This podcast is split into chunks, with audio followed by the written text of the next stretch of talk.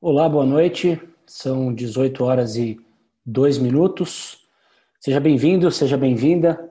Estamos começando mais uma transmissão ao vivo aqui no Stato Play, a plataforma online de conteúdos da Stato, que tem trazido aí discussões importantes e necessárias para compreender a crise que estamos vivendo em todas as suas facetas.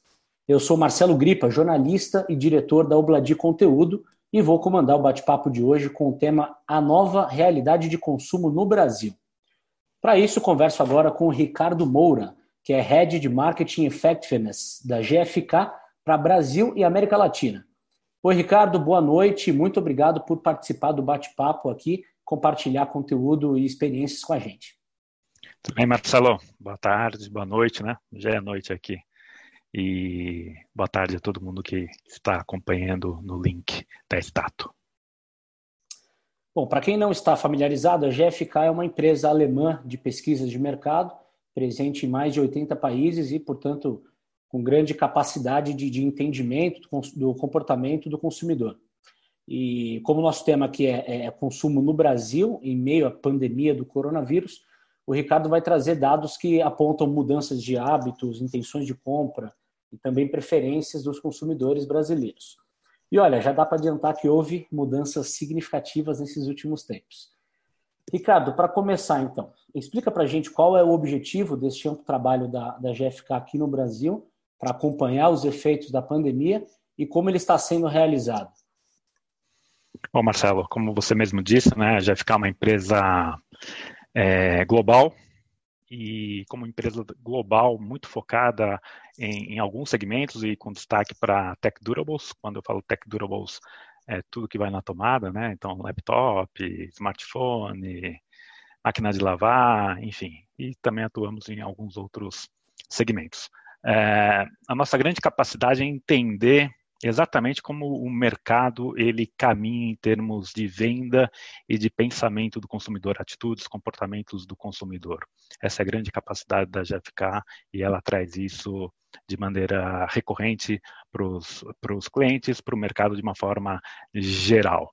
E a ideia de acompanhar esse momento extremamente distinto da, do mundo, né, da sociedade, é, partiu de uma iniciativa global da GFK, então a gente acompanha é, esse movimento em mais de 30 países, incluindo a América Latina, os seis principais países da América Latina, Brasil, México, Argentina, Chile, Peru e Colômbia.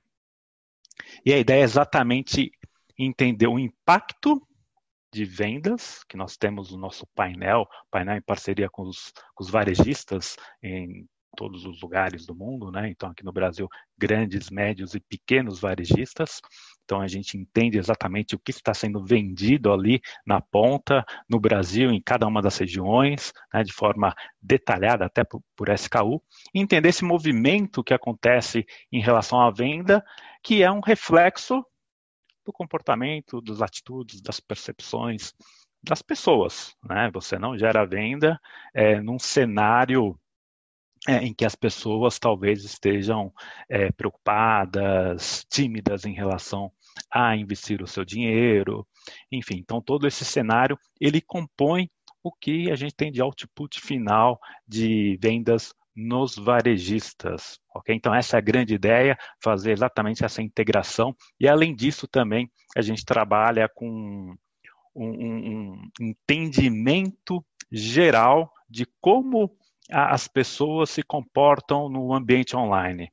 Só para você ter uma ideia, a gente tem permissão de 10 mil pessoas é, no Brasil, que nos permitem, então, acompanhar. O que, elas fazem? 24 por 7, né, 24 horas, 7 dias por semana, é, no celular delas, ou no laptop, ou no desktop, e com isso a gente também consegue tirar insights para fomentar o mercado com informações que realmente guiem as decisões das empresas. É isso, acho que falei demais, né? Tá bom, é, Ricardo. Agradeço aí pela sua introdução. As pessoas estão chegando ao nosso webinar, né? E um aviso a quem não está, está nos assistindo: é possível fazer perguntas pela seção de QA. Né? É só clicar no botão aqui, enviar a sua questão e, na medida do possível, a gente vai é, incluir é, a, a, sugestão de, de pergunta aqui na discussão da pauta. Então, uh, Ricardo, antes da gente entrar propriamente dito nos, nos, dados, eu quero é, só confirmar com você. Esses dados que a gente vai mencionar, eles foram coletados quando? Esses dados, é, em relação à percepção dos consumidores, a gente vem acompanhando desde o final é, de março o comportamento dos consumidores aqui no Brasil. Então, a gente traqueia isso a cada 15 dias para exatamente entender toda essa movimentação. Então, são dados de todas essas esses momentos, né? Desde o momento de preocupação, passando pelo pânico e talvez agora pela tranquilidade, não sei se é tranquilidade, mas pelo momento de adaptação. É, e os dados que nós conversamos sobre dados de vendas são os dados semanais, né? Porque nós temos essa, essa, esse potencial de entender a venda a cada semana que ocorre no Brasil. Tá certo. Bom, então, dividindo brevemente entre pré-Covid e pós-Covid. Pós-Covid, que eu digo, é pós é, o aparecimento da, da doença aqui no Brasil, né? É, você pode compartilhar um panorama geral com a gente do que mudou até o momento, de acordo com as pesquisas de vocês, em termos de expectativas e comportamentos do consumidor? Acho que primeiro, Marcelo, sempre tem uma, uma questão a gente entender o cenário né, brasileiro, onde que o, o, nós nos encontramos e quais são os efeitos que essa crise ela traz e, e, e o quanto ela fomenta ou não alguns números eles se tornarem mais é, é, significativos é, em termos de percepção do consumidor, né? Então, por exemplo, a gente precisa entender a própria dinâmica do mercado quando a gente fala em, em confiança do consumidor, né? O tradicional índice da FGV de confiança do consumidor, é, que vinha numa crescente nos últimos é, meses, é, tentando chegar no otimismo, né, passando ali o limiar entre pessimismo e otimismo, é, e de uma hora para outra ele despenca, né, ele cai mais de 30 pontos, é, chegando no pior índice de confiança do consumidor desde que se iniciou a, a medição.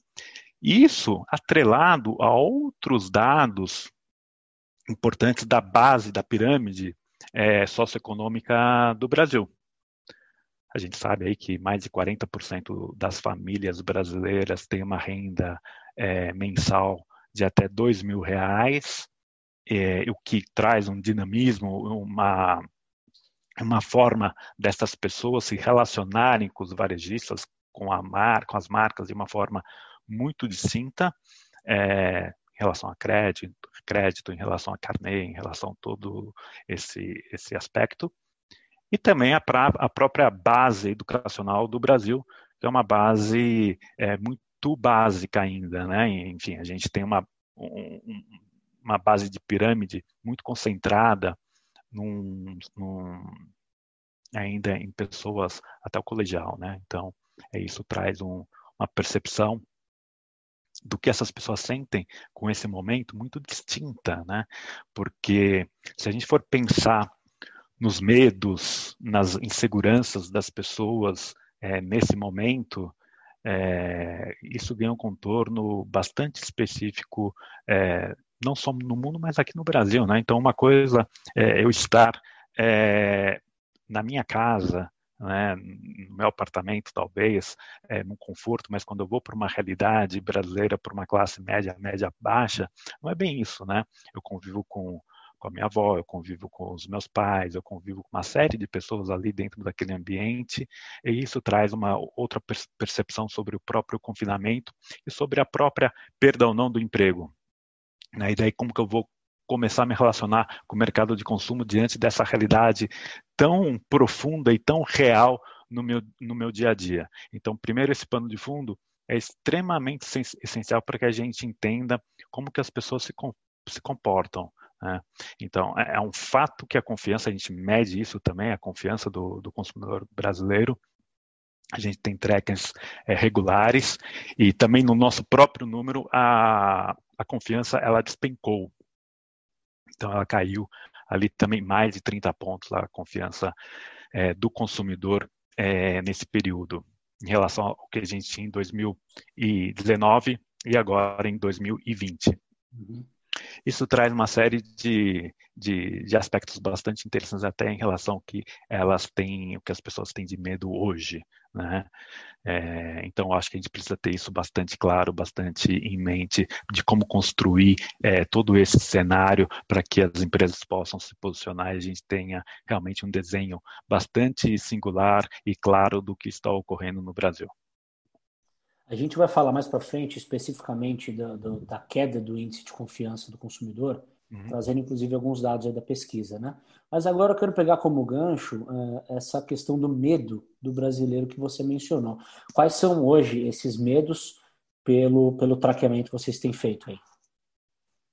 O, o, brasileiro hoje ele, ele tem uma série de, de aspectos bastante interessantes em relação a esse momento, né?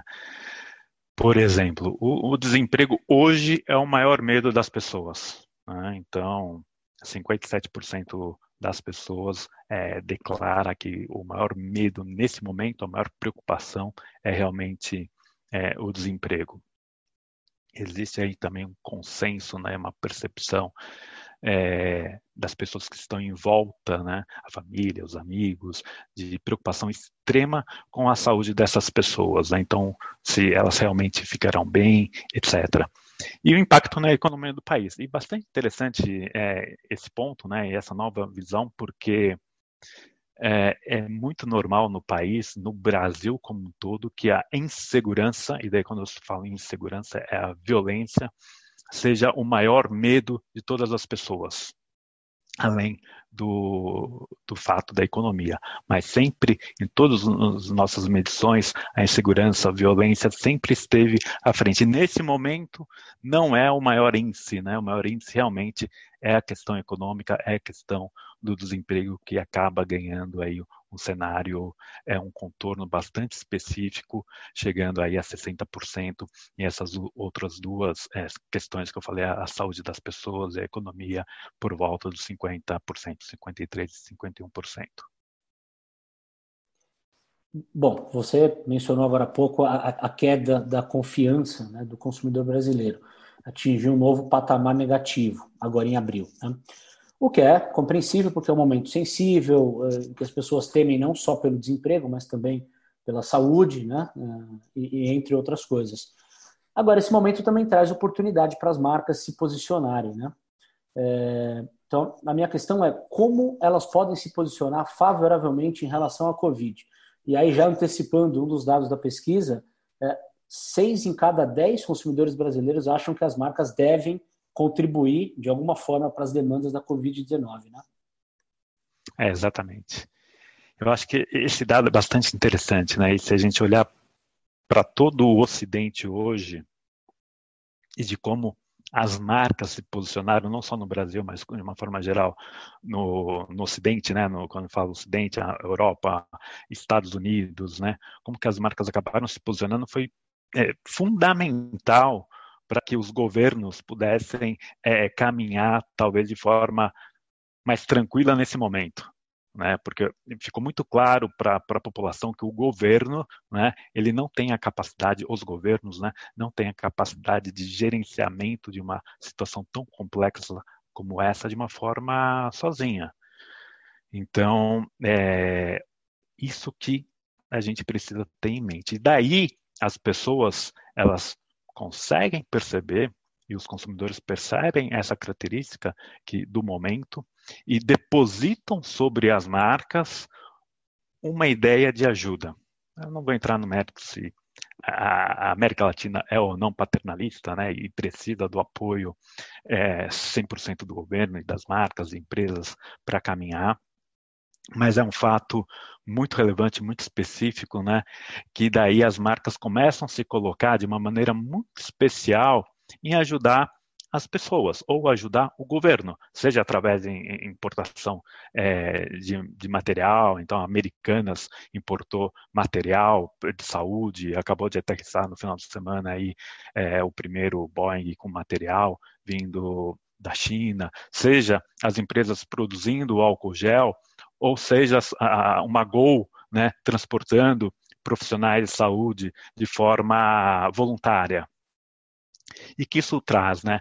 Traz que as pessoas elas querem que realmente as empresas se posicionem de uma forma positiva para ajudar a, a, a, essa demanda específica que a gente tem nesse contexto de Covid, ok? Então, as pessoas elas buscam e enxergam nas marcas um grande cenário de solução para esse momento. Isso significa que elas vão comprar essas marcas de forma específica? Talvez não necessariamente. Né? Isso vai melhorar é, todo o aspecto de marca que é, essas empresas têm na cabeça do consumidor, seja o funil de marca, seja a saliência de marca, né? É, e não necessariamente ela efetive a venda do produto nesse exato momento, né? Mas ela consegue ganhar uma robustez e consegue ganhar uma percepção é, de uma marca mais próxima, atuante. Eu acho que esse é o grande mote, né, que a gente traz para esse momento. E daí, no que as marcas se colocam, se colocam dessa, nessa posição, se colocam como atuantes é, nesse momento, é vital a consistência. Porque uma coisa é, num momento de crise absurda, me colocar dessa forma e ajudar. Mas será que sempre eu vou me colocar desta forma? Né, ao longo do meu processo, daqui a 14 meses, 12 meses, 24 meses, não importa quanto tempo, né? Será que eu vou continuar me comportando da mesma forma que a população espera? Então, esta consistência a longo prazo que a gente tem que esperar para ver como que as marcas vão se comportar, mas essa consistência é fundamental para que as marcas e as pessoas né, continuem nutrindo essa relação extremamente especial. Mas hoje, o que as pessoas buscam das marcas não é uma venda efetiva, mas é uma solução, uma ajuda para um momento muito saliente, um momento muito é, drástico da sociedade. Pois é, é, embora a gente não saiba como efetivamente as pessoas vão se comportar, é, uma outra informação da pesquisa é que 42% dos brasileiros dizem terem repensado a marca que compram a depender do posicionamento da empresa uh, em relação aos efeitos da pandemia. Aí já há enfim, uma infinidade de estudos que relacionam exatamente uma coisa a outra. A gente percebe isso no mercado de sustentabilidade, por exemplo, né? marcas com posicionamento consistente que acabam ganhando é, share, acabam virando top of mind. Né? Exatamente. E, e, daí eu acho que tem toda a questão né, de como que é, eu me comporto, né, desde price point, né, enfim, em relação é, oferta-demanda, como que eu vou posicionar meu preço, se eu vou é, fazer desconto ou não. É claro que a gente tem um problema de supply chain hoje, né, então é, muitas empresas ainda necessitavam de, de necessitam de, de material que vem de outras regiões globais, a gente sabe o quanto isso está impactado, talvez isso tenha um, um, um, como reflexo o preço final dos produtos, né? considerando também a questão cambial que a gente vive hoje, né? o dólar chegando a mais de 5,90 no dia de hoje, batendo mais um recorde. Então, todo esse cenário né, é, de preço, né, dessa tensão das pessoas, né? é, dessa falta de produtos, né? do câmbio, é, do desemprego, né? ela naturalmente vai trazer é, um novo cenário de escolha de marca. Né? Por isso que eu digo, é, não necessariamente as marcas que hoje estão ajudando nesse processo que nós passamos, né, elas terão grandes frutos nesse exato momento elas vão construir awareness, vão construir saliência de marca, né? mas talvez ali no, na prateleira, né, na hora que eu vou escolher o macarrão que eu vou comprar, talvez isso tenha impacto naquele momento por uma decisão específica daquele ponto, né, que eu realmente preciso levar alguma coisa para casa e tomei aquela decisão naquele momento. Mas é, a consistência, o longo prazo sempre deve estar na mente das empresas. E aquelas pessoas que têm ainda a oportunidade e não foram atingidas, talvez por um momento tão drástico da economia, elas sim vão manter a, a confiança, vão manter a lealdade às marcas e ficarão, por quê? Nesse momento também elas não podem errar. Né? Então a gente sabe que o brasileiro, de uma forma geral, até com esse extrato que a gente conversou um pouco antes, né, de quando a gente começou a nossa conversa de dinheiro curto, né? Uma base piramidal muito é, grande, com dinheiro curto, o erro não é permitido. Né? Eu não posso errar, não posso arriscar de uma forma tão é, corriqueira no meu dia a dia, eu preciso tomar cuidado. Então, esse cenário todo traz sim, espaço para as marcas construírem uma conversa né, nova com a sociedade, ao mesmo tempo também coloca as marcas na berlinda por uma questão socioeconômica do momento. Tá certo. Agora vamos falar de economia. Vamos voltar lá para março, né, no início dos, do, dos impactos da pandemia. Quais foram os setores que avançaram e quais os setores que recuaram naquele momento, Ricardo? O pânico, né? A gente começou com o pânico. É, o pânico foi um espetáculo, né? O pessoal de papel higiênico deve ter é, lucrado bastante. Impressionante no mundo todo, é, foi um sucesso absoluto, o hit do momento. É, mas tirando esse fator, né, que exatamente é o pânico das pessoas que move, né, e traz uma irracionalidade muito grande para esse momento, né? É, eu preciso, sei lá, de cinco pacotes de 48 rolos de papel higiênico? Não, não vai precisar, né? É, mas traz essa irracionalidade e as pessoas, o que, que a gente teve no primeiro momento é, desse pânico, né? As pessoas indo ao supermercado, fazendo essas compras, estocando os produtos essenciais. Passou esse momento do pânico, né? É, as pessoas chegaram em casa, pelo menos a, a classe média, classe média baixa, né?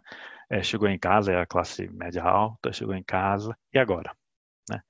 Eu preciso levar minha vida dentro de casa.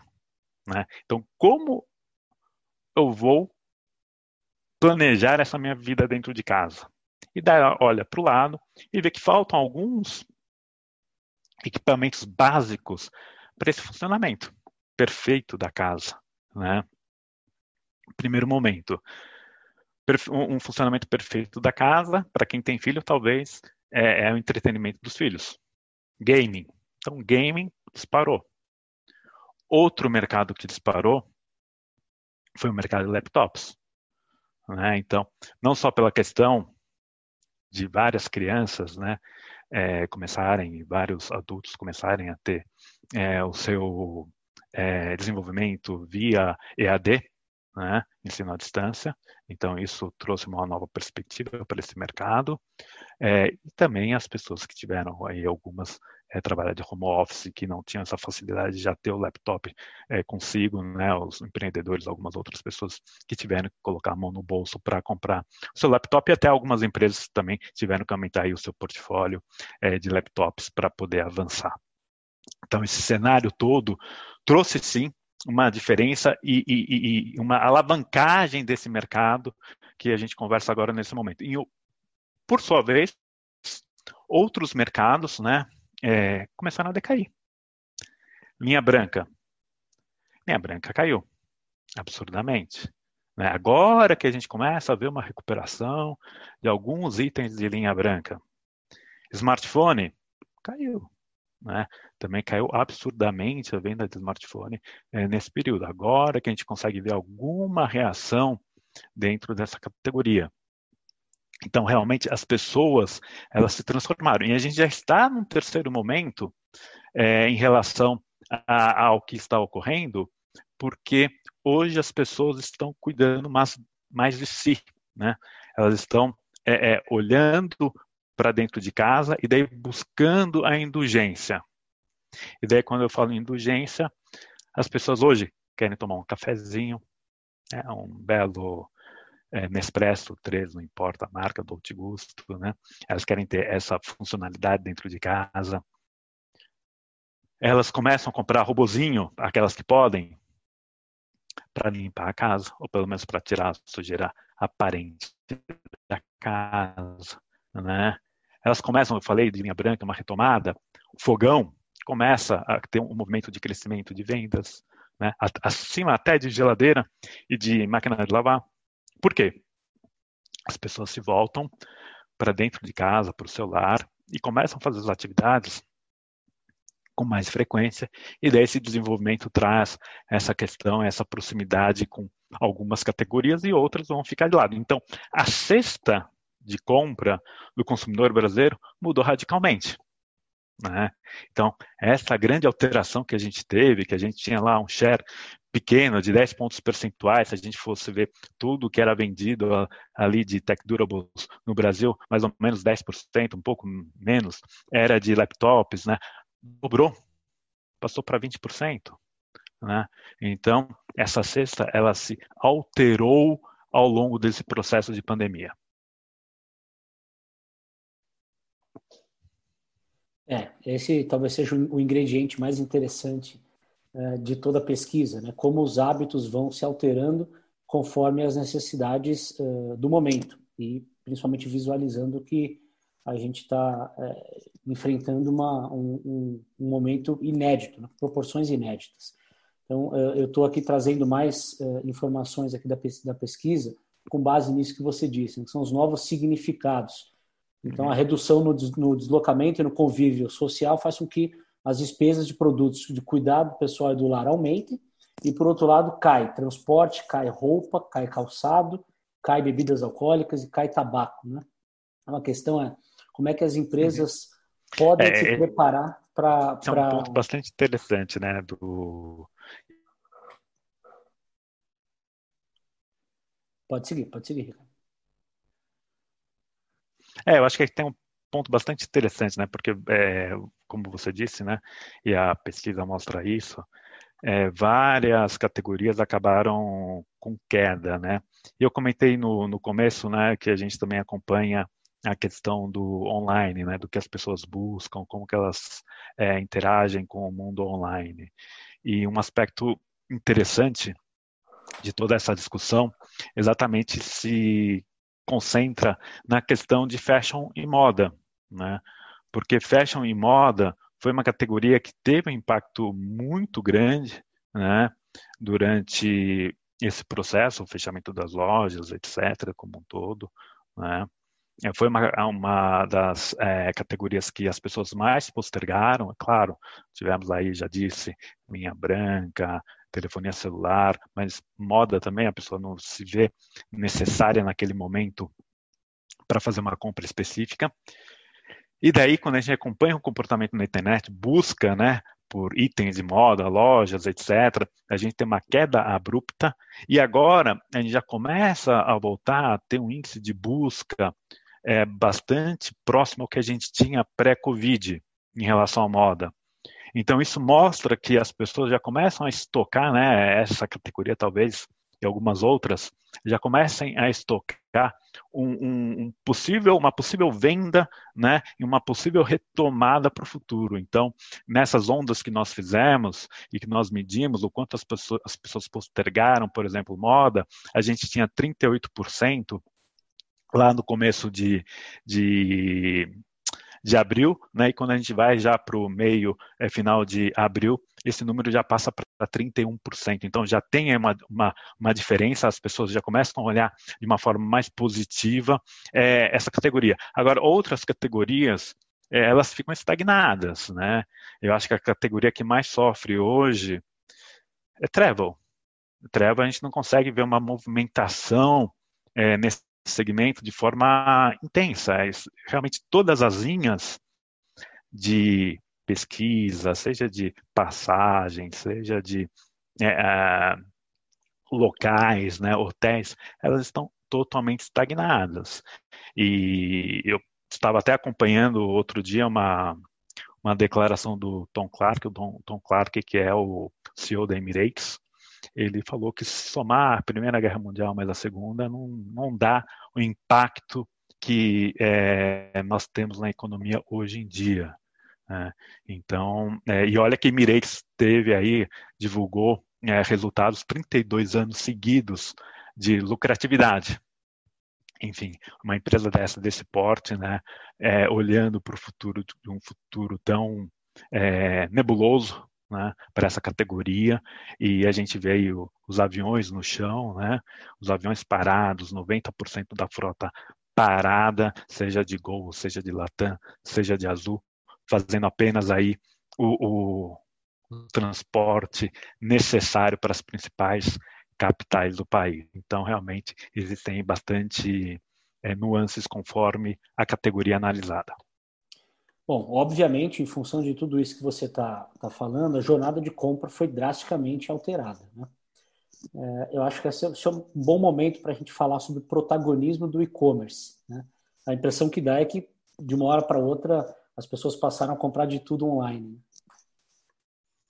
É, isso é uma grande verdade, né? O e-commerce, que se a gente não sei quantas pessoas aí que nos acompanham agora, elas têm a visão, mas o e-commerce no Brasil e para as categorias que teoricamente seriam as mais fáceis é, de se vender por, por internet, né, que são exatamente é, tech durables, é, não passava de 30% a venda dessas categorias é, no Brasil. E hoje a gente tem um cenário totalmente inverso, né? Hoje o e-commerce para essas categorias representa 65% da venda. Então, totalmente um cenário invertido, um cenário que o e-commerce cresce absurdamente, mais de 60%, as lojas, as lojas físicas elas decaem absurdamente, mais de 50%, né, em relação ao total de vendas é, do período analisado. Então, a gente vê realmente que as pessoas elas se transformaram nesse momento. E daí eu, eu gosto de colocar, né, que exatamente é, é, não existe um, um, novo comportamento, é, um novo comportamento, existe uma aceleração daquele comportamento que já, já tinha instalado é, dentro da sociedade, né? Então, hoje, quando eu olho e quando vejo um dado do Mercado Livre que agregou mais de 5 milhões de pessoas à base do Mercado Livre, o Mercado Livre fez, bateu recorde de entregas em um dia com mais de 1 milhão e 400 mil deliveries em um dia aqui no Brasil, né? Enfim, quando a gente olha para esses números e vê o crescimento, vê o crescimento de Casas Bahia, vê o crescimento de Magalu, Magalu ampliando até o portfólio, trazendo mais sellers para dentro do marketplace dele, né? transformando a gestão e trazendo um portfólio também voltado para Fast Moving Consumer Goods, a gente vê o, o, o, online ganhando um protagonismo no Brasil absurdo, né? E hoje mesmo tinha uma avaliação é, do Pactual dizendo que o, o, Magalu, ele em cinco semanas, ele fez o trabalho de 50 semanas. O tanto que ele se desenvolveu nessa nessa nessa jornada digital que a gente costuma falar, né? Porque a jornada digital é exatamente essa concepção que eu caminho por todos os pontos de contato que eu possa ter. Nesse momento a gente não tem o offline, mas o offline voltará, né? Então, caminho por todos esses pontos de contato, desde a pesquisa, né, do, do, produto que eu vou comprar até a, a, compra final. Eu tenho essa mistura, essa simbiose de momentos e de aprendizado no processo de compra até chegar a uma decisão. E quem tem mais apelo, quem tem mais essa simbiose, quem tem mais esse DNA, é quem vai levar a venda no final. Né? Então, ter o ponto de venda físico, ter um, um, uma plataforma online, um canal digital efetivo, né, para que as pessoas possam abraçar esse momento, e seja abraçar esse momento até por eu não é, é, eu, eu, não cobrar o frete, né, ou atrasar o pagamento do carnê, o carnê só daqui a três, quatro, cinco meses, né? Todos esses pensamentos, todas essas facilidades para atrair o público, ele realmente vai canalizar para uma mudança extremamente importante e que certamente ficará ainda por um tempo na sociedade brasileira. Então, o online hoje ele joga pesado dentro do Brasil, deve continuar crescendo dentro do Brasil, mas ainda assim a simbiose entre on e off é fundamental para que a gente tenha um, um consiga abarcar todos os espectros da sociedade nesse momento de venda. Ricardo, eu vou traduzir isso que você está dizendo né, sobre é, a, a, a, um novo modelo de vendas em alguns números aqui da pesquisa. Né? Então, a gente tem lá variação de semana para semana. A gente chegou a ter participação do e-commerce de 38%, pulou de uma semana para outra para 68% e depois 70%. Exato. Nesse mesmo tempo, a gente tem chegou a ter uh, uh, uma redução drástica de 52% de vendas em lojas físicas ao passo que o e-commerce crescia 155%. Então, quer dizer, é realmente uma mudança de, de, de anos em semanas, né? É, e aí eu queria voltar a essa questão do digital, porque é, é, esse é um, esse é um, um sonho do, do varejo antigo, né? É uhum. promover a conexão entre os mundos offline e online de uma forma que seja uh, coerente, harmônica. É, uhum. Na sua opinião, as empresas brasileiras em geral estão mais preparadas para isso hoje ou, ou não? Os efeitos da pandemia têm mostrado que elas ainda precisam evoluir nessa questão. O digital ele tem muito que crescer no Brasil ainda, né? A gente não chega nem perto do que é um, um digital, do que é um online é, numa China, por exemplo, tá? É, mas por incrível que pareça, o Brasil ele caminha muito próximo ao que a gente tem de resultado de online em relação a alguns países europeus, como França, como Espanha, né? Mas não há dúvida né, que o digital e que o online ele pode crescer muito ainda no Brasil. Eu acho que as empresas se preparam, obviamente, né, conforme a perspectiva, conforme a gestão de cada uma dessas empresas, elas se, é, elas se preparam, se colocam diante dessa realidade de forma distinta. Né? Então, obviamente, existem players que estão extremamente avançados é, nesse momento, e existem alguns outros players ainda que precisam caminhar bastante. Mas eu não tenho dúvida alguma, eu acho que o comentário do, do Pactual foi extremamente é, assertivo no que ele disse que ele usou um exemplo, né, o Magalu, mas eu acho que outros players também avançaram absurdamente é, nestas últimas semanas de forma é, é, totalmente consistente para um futuro. Né? Então, se a gente olha hoje até o resultado de um Via Varejo, de um Magalu, né? É, no, numa bolsa de valores e vê o quanto essas ações cresceram nesses, nessas últimas duas, três semanas, né? Magalu aí com crescimento de mais de 40% na própria ação, né? A gente vê que há um mercado e há um futuro para essas empresas absurdo num país como o Brasil, né? Que ainda tem uma, uma concentração de renda, que ainda pode se distribuir, que esse mercado online pode avançar, que a gente ainda tem uma baixa bancarização das pessoas, né? Que a gente tem que olhar para essas pessoas mais básicas e ainda dar espaço para elas crescerem. Então, não tenho dúvida alguma que o online vai ganhar um protagonismo vai ganhar uma força absurda no nosso país é, em um médio espaço de tempo. Você já mencionou o comportamento dos tech durables, né? E também já, inclusive, é, falou brevemente sobre os, os, os, smartphones. Mas eu queria voltar um pouco a esse tema porque eu acho que o smartphone é um produto muito interessante para a gente analisar neste momento, né? Existe uma percepção de que o consumidor brasileiro ele é muito conectado, né? Se a gente pegar aí pesquisas de redes sociais, a gente vai ver que o brasileiro está sempre na, na, liderança do tempo do tempo gasto online, vamos dizer assim, né? É, qual é a análise do comportamento brasileiro uh, na compra de smartphones pré-pandemia e pós-pandemia?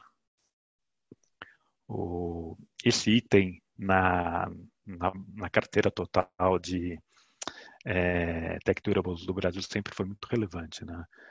É, só a gente olhar para o índice de incidência de smartphones no nosso país, né, que passa é, de um para um, né, superior a isso, né, então a gente tem mais smartphone do que é, população hoje no Brasil. É, então sempre foi muito importante e a gente tinha aí um, um continua tendo smartphone ele sendo um, um produto que vai ganhando um espaço premium para as pessoas. Então, hoje, cada vez mais independente do extrato social, eu compro um smartphone cada vez mais premium para dentro de casa o meu uso, né? Seja porque eu quero ter a facilidade de me comunicar através de um Instagram, de um Facebook ou de ver um YouTube, né? Seja porque é, eu quero assistir um streaming com mais tranquilidade, né? Enfim, existem vários motivos para isso. E o smartphone sempre teve esse protagonismo dentro da, da, da venda, né? Da cesta é, que a gente tem hoje dentro do Brasil. Dentro desse cenário, né? Dentro desse uso que a gente tem é, avassalador do smartphone na nossa sociedade, Né? A gente teve aí um crescimento do que a gente tinha de é, é, entretenimento no Brasil, né? Então os streamings cresceram muito, né? Netflix, é, é, YouTube, as próprias redes sociais cresceram absurdamente, né? Mas as vendas do, dos smartphones nesse momento elas se retraíram, né? Então, esse protagonismo dentro da cesta ela se retrai, a gente vai conseguindo uma recuperação, chegou a cair é, 63% na semana 13 desse ano, quando a gente já vai para uma semana 16, esse número chega a menos 15%, então buscando uma recuperação, ganhando um fôlego nesse sentido, mas o smartphone hoje, dentro da cesta de qualquer varejista, seja ele pequeno, médio ou grande, ele faz uma diferença e ele leva o revenue dessas empresas para um outro patamar. Tá certo. Bom, já falamos de setores, hábitos, intenções de compra, agora sensações. É, quero compartilhar com, com o pessoal aqui um, um dado é, bem interessante, chega até a ser surpreendente da pesquisa. 99% das pessoas acreditam que vão voltar à vida cotidiana, a mesma vida que tinham antes, e 70% delas acham que a normalidade voltará em até três meses. Acho que chegou a hora da gente falar do novo normal, né? Que virou um termo super batido aí na, na, na internet, de forma geral, mas que não deixa de ser interessante para a gente tentar prever para onde a coisa está caminhando. O que é que vai ser esse novo normal, de acordo com as sensações que vocês registraram, Ricardo? Então, né, eu, eu, acho que o primeiro ponto é que o brasileiro sempre é muito confiante, né? Isso é impressionante, né? Pode cair um meteoro aqui junto com os dinossauros e o brasileiro continua ali firme e forte, achando que a vida é, é, é bonita e bela, né? Isso é louvável, diga-se passagem, né? É, então, o, o brasileiro ele acha que a vida re, realmente vai retornar ao normal aí é, nos próximos, nem são mais três meses, né? Seriam mais os próximos dois meses, né? Porque já se passou aí um tempo significativo desse que a gente fez essa pergunta pela primeira vez, né?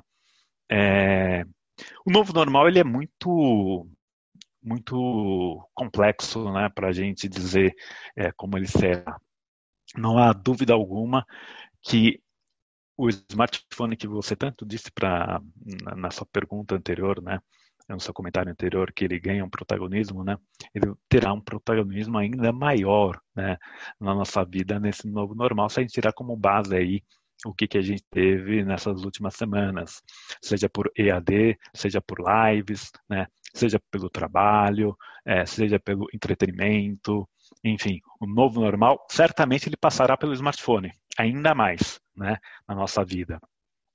Agora, novo normal, ele ganha uma outra característica, né, quando a gente fala de deslocamento, quando a gente fala é, de relação, né, é, de alimentação, ir ao restaurante, viagens, né, ele ganha uma característica ainda que é muito precoce a gente avançar em algum algum dado muito específico. Né?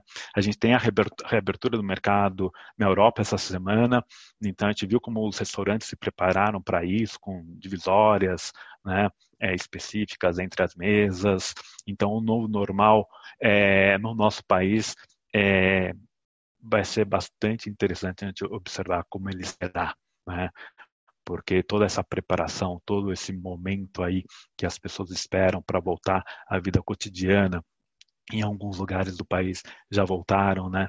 É, mas a gente precisa ter isso muito claro, porque tudo indica que a doença não vai acabar é, de uma hora para outra, né? É, ela passa essa dinâmica por uma discussão é, de vacina. Então, quando a gente fala de vacina e a gente tem 100 empresas ou 100 possibilidades hoje em mãos, é, de solução desse problema, né? Mesmo que a gente chegue a uma solução para esse problema nos próximos meses, é, a gente tem uma outra questão, que é a questão de como que é, é os países liberar ou não essas vacinas para a própria. Então, se eu tenho ali uma Pfizer fazendo a vacina é, em território norte-americano, uma vacina vencedora, né? governo americano vai liberar ou não essa vacina, ou toda a produção que a Pfizer fizer em todas as plantas vai ficar dentro de solo norte-americano, né? Como que vai ser essa distribuição dessa vacina é, na cadeia fria é, para outros lugares, né? Eu vou precisar de uma dose, duas doses, três doses. Certamente a empresa que está apostando hoje em duas, três doses é uma empresa que não vai para frente com essa solução de vacina, porque se você pensar em 8 bilhões de habitantes, não tem como você fazer a produção e distribuição. Então, é um novo normal que ainda vai demorar para ser é, colocado em prática, né? Porque ele vai se adaptando ao longo é, desse processo todo, que ainda deve ser bastante demorado. É, pois é, essa, essa super confiança demonstrada pelo brasileiro na, na pesquisa e que, de certa forma, é inclusive descolada da realidade que a gente vive hoje, ela coloca um enorme, um enorme ponto de interrogação na cabeça das empresas, né? Porque é, como definir a estratégia se você tem, por um lado, é, números altíssimos de, de mortes, de casos e, enfim, poucos sinais de que, de que a, a pandemia está, está acabando, né? Está caminhando para acabar e, por outro lado, um consumidor que está com queda de confiança, mas ao mesmo tempo acha que no curto prazo a coisa vai melhorar, né? Então, como agir nesse cenário de incertezas, né? É, eu acho que as empresas elas estão se colocando de forma bastante proativa, né?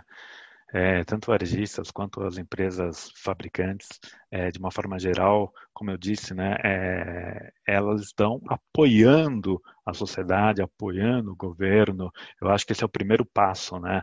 Então, eu, me, é, eu como empresa, eu tento me destacar do meu setor, né? mesmo que um, um, setor esteja extremamente afetado, eu me destaco. É, eu acho que tem o exemplo da Heineken aí com os restaurantes, é, de uma forma muito clara, né? tentando se descolar. Eu acho que a Gol tem feito um trabalho bastante importante nesse aspecto também. É, enfim, então, como eu descolo minha imagem, consigo criar uma força de marca, né, uma força de relacionamento com o meu consumidor para perpetuar essa relação a médio e longo prazo. Eu acho que esse é o grande aprendizado que as empresas estão aprendendo né, a se colocar, seja um varejista criando um canal de comunicação via WhatsApp para fazer as vendas, seja, seja transformando todos os vendedores de loja física em vendedores online, né? Então todo esse processo é um processo de adaptação para uma vida é, semi-normal, né? Porque ainda não há essa clareza de como que as coisas ficarão a médio e longo prazo, mas eu de forma é bastante positiva, enxergo que as empresas elas é, estão caminhando de forma propositiva para que o, o, consumidor e a sociedade tenham mais tranquilidade nesse processo tão é, extenuante que tem se mostrado é, para todo mundo. Bom, prever o futuro sempre foi muito tentador, mas uma tarefa impossível, né? Ainda mais agora. É... Eu queria que você falasse um pouco mais, Ricardo, das implicações de longo prazo que você enxerga no radar. Aí você mencionou a questão da cadeia de valor em outro momento, enfim, a gente tem a volta ao trabalho em loco em breve nas empresas? Quais serão aí essas implicações que você está tá imaginando? É, eu acho que você tocou num ponto de empresa, né? É, eu acho que é fundamental que as empresas olhem para os seus funcionários é, de uma maneira muito próxima, né? Para entender exatamente essas, essas angústias né, essas, esses medos que as pessoas têm, né, essa insegurança que as pessoas têm em relação à, à volta do trabalho. Né? Então, é, grandes empresas é, que têm até uma realidade financeira distinta, né, pelo próprio negócio que elas fazem, até pelo como o próprio negócio se desenvolveu nesse momento de Covid, e daí eu destaco Facebook e Google, né, que falaram de volta para o trabalho apenas em 2021, ou Twitter, que falou hoje é, que o funcionário pode ficar em casa para o resto da vida, né? Eu preciso ler o texto é, direitinho para ver se esse resto da vida tem alguma implicação de demissão, né? Mas de uma forma geral, fazendo essa essa essa menção é, de um home office distinto. Então, é, é, esses movimentos dessas empresas, né, que são empresas globais, líderes, né, trendsetters em relação ao comportamento, a relação a tudo que a gente vê aí, até de RH, né, de tecnologia, etc., é, elas na realidade estão tentando abarcar aí os, os grandes sentimentos dos funcionários, né? Porque o funcionário, é, é o que, que ele quer para voltar para uma mesa de trabalho, né? Para voltar para um ambiente de trabalho, para voltar para uma recepção de um escritório, né? Eu acho que isso a gente precisa entender é, como que é, é olhar para esse funcionário de forma carinhosa, né? Proteger esse funcionário para que também as operações é, não parem esse funcionário ele possa produzir. Eu acho que um grande achado de todo esse momento, né, que a gente viu, é, é, foi como o home office ele conseguiu funcionar num país que é um país de relações, né? O brasileiro é o é brasileiro do cafezinho, é o brasileiro de sentar ali junto, conversar, brasileiro que todo norte-americano, europeu olha torto porque ele, ele fica conversando na hora do trabalho, vai sair às oito da noite, nove da noite do trabalho. Mas essa relação extremamente é, próxima entre as pessoas, entre os colegas, entre é, é, é, é o que eu tenho dentro do trabalho é fundamental para construir essa, essa relação e para construir para mover o negócio interno, né? Então, acho que as empresas elas precisam ficar atentas nesse momento de como realmente gerenciar essa expectativa e essas inseguranças dos funcionários para que elas possam se mover de forma tranquila, positiva para abarcar todos os funcionários de todos os níveis, né, de forma extremamente é, é, relevante aí para continuar os negócios. É, até porque todas essas informações que, que, você trouxe, que são relacionadas a mercado, a setores, elas de fato são muito poderosas. Né? E se, a partir do momento que você implanta isso, é, esse sistema de captação, esse sistema de termômetro de, de informações, vamos chamar assim, de clima organizacional no dia a dia de uma empresa, isso fornece insights poderosos para a tomada de decisão. Né? Como é que você Exato. avalia a, a implementação disso no Brasil? Eu acho que até mais do que clima, né? Porque eu acho que o clima as empresas já fazem, né? De uma forma bastante recorrente, o clima nas empresas, né? Aqui eu acho que é o gerenciamento de um momento extremamente delicado, né? Que vai além do clima da empresa e, e tem a ver com um impacto direto no, no bem-estar do meu funcionário e no que eu vou entregar de resultado final no ano, já dentro de um cenário tão desafiador como é o que as empresas encontram hoje né? com queda de receita, com, um, com, com essa problemática toda aí de acesso aos mercados, aos consumidores. Então, para mim, essa discussão né, que passa pelo RH, que passa pelo management das empresas, né, é de como me colocar, de como trazer informações relevantes né, para ter um, uma gestão mais delicada desse momento em relação aos meus é, colaboradores é extremamente fundamental, né? E deve até começar a comparar, né? Porque hoje o colaborador, diferente de 20, 30 anos atrás, né? Hoje se enxerga que o colaborador é uma única pessoa, né? A vida da casa dele, né? A vida que vai impactar no, no dia a dia no, dentro do trabalho, e isso não era lá 20 anos atrás, né? não, eu sou uma pessoa no trabalho, eu sou uma pessoa dentro de casa, né?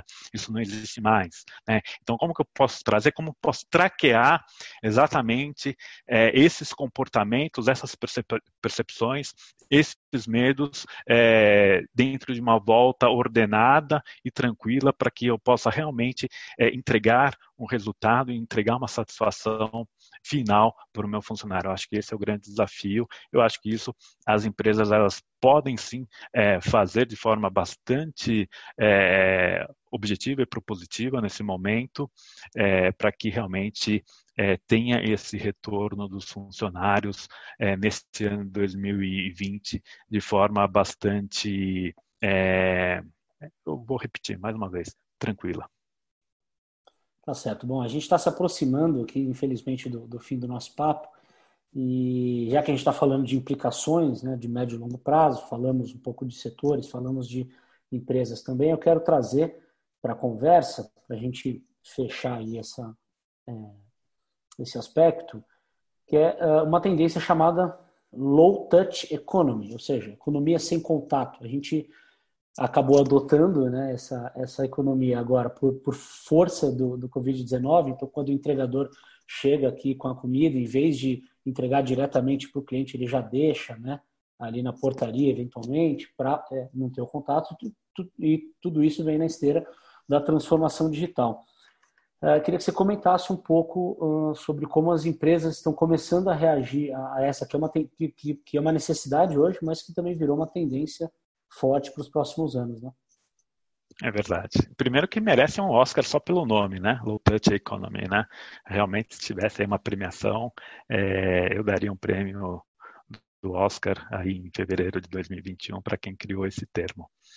É, mas falando de forma bastante assertiva, é, eu me preocupo bastante, né, com essa, com esse novo pensamento quando a gente olha para um país como o Brasil e quando a gente olha um país como o Brasil, que é um país que a mão de obra hoje ainda é muito barata. Né?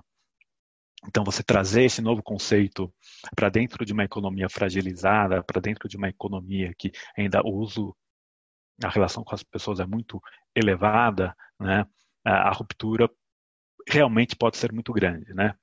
É, é, claro que todo esse desenvolvimento de tecnologia, essa percepção de como vou é, colocar né, a tecnologia ao meu favor para ter esse processo, e daí a gente já vê algumas empresas é, aqui no Brasil fazendo isso. Eu vou trazer mais uma vez a Gol. Né? A Gol ela instalou, acho que foi no final do ano passado, um robô em Guarulhos para fazer atendimento. Né? E ao mesmo tempo instalou também a questão da, do reconhecimento facial para os voos. É, então, tudo isso leva a um processo né, que tem essa visão de low touch, de cortar é, é, é, momentos né, que possam trazer uma insatisfação, que possam trazer uma, uma fricção a mais né, no relacionamento é, do cliente com, com, com os pontos de contato. Então, acho que tende a atenuar esse momento, esse processo, para que é, as pessoas tenham uma experiência teoricamente melhor. Né? Então, acho que esse é um processo bastante interessante que as empresas têm feito. Vejo com esses olhos de preocupação toda essa transformação numa economia fragilizada, em que as pessoas ainda são é, um fator chave é, nesse cenário, mas também entendo que não há outra possibilidade a não ser esta nesse momento. Né? Então, é, esse processo hoje no, no, nosso país, né, e daí esse processo de online que a gente viu que é um low touch, né, é, você comprar pela internet, esse crescimento absurdo que a gente teve, é, já mostra um reflexo do que pode vir à frente de como que o Brasil vai se adaptando e vai se mostrando próximo é, desse momento que ainda é um momento transformacional, né? E daí vem na esteira do novo normal, né? O quanto que o novo normal ele vai demorar para chegar, quanto que tenho isso no, uh, no médio e longo prazo e atrelado a isso a perspectiva de tratamento, é, de vacina, etc., é, para essa doença. Muito bem, então agora são 19 horas e com isso chegamos ao fim da nossa transmissão ao vivo, eh, que discutiu aí a nova realidade do consumo no Brasil, com a participação especial do Ricardo Moura, ele que é Head de Marketing Effectiveness da GFK para Brasil e América Latina. Ricardo, muito obrigado pela sua participação aqui, realmente trouxe insights poderosos e extremamente úteis uh, para todos os líderes e os, os, executivos que estão tentando traçar estratégias no meio desse esse mar revolto. Obrigado, Marcelo. Espero aí que o pessoal que acompanhou é, tenha gostado e certamente as perguntas que chegaram a gente também depois responde é, por e-mail. Muito bem, quero agradecer então a todas as pessoas que acompanharam a nossa transmissão aqui, né? Uh, dizer que esse webinar vai ficar disponibilizado para consulta sob demanda depois lá no, no site Stato Play e vocês vão poder acompanhar aí todos esses um, um resumo, né, do que o o Ricardo trouxe aqui de informações. Então, convido vocês novamente a acessar o site statuplay.com. Lá vocês encontram, além de outras coisas, uma série de webinars extremamente relevantes e alinhados com o momento uh, que as empresas e toda a sociedade enfrentam. Então, eu sou Marcelo Gripe e agradeço novamente pela oportunidade e a participação de todos vocês. Até a próxima, muito obrigado.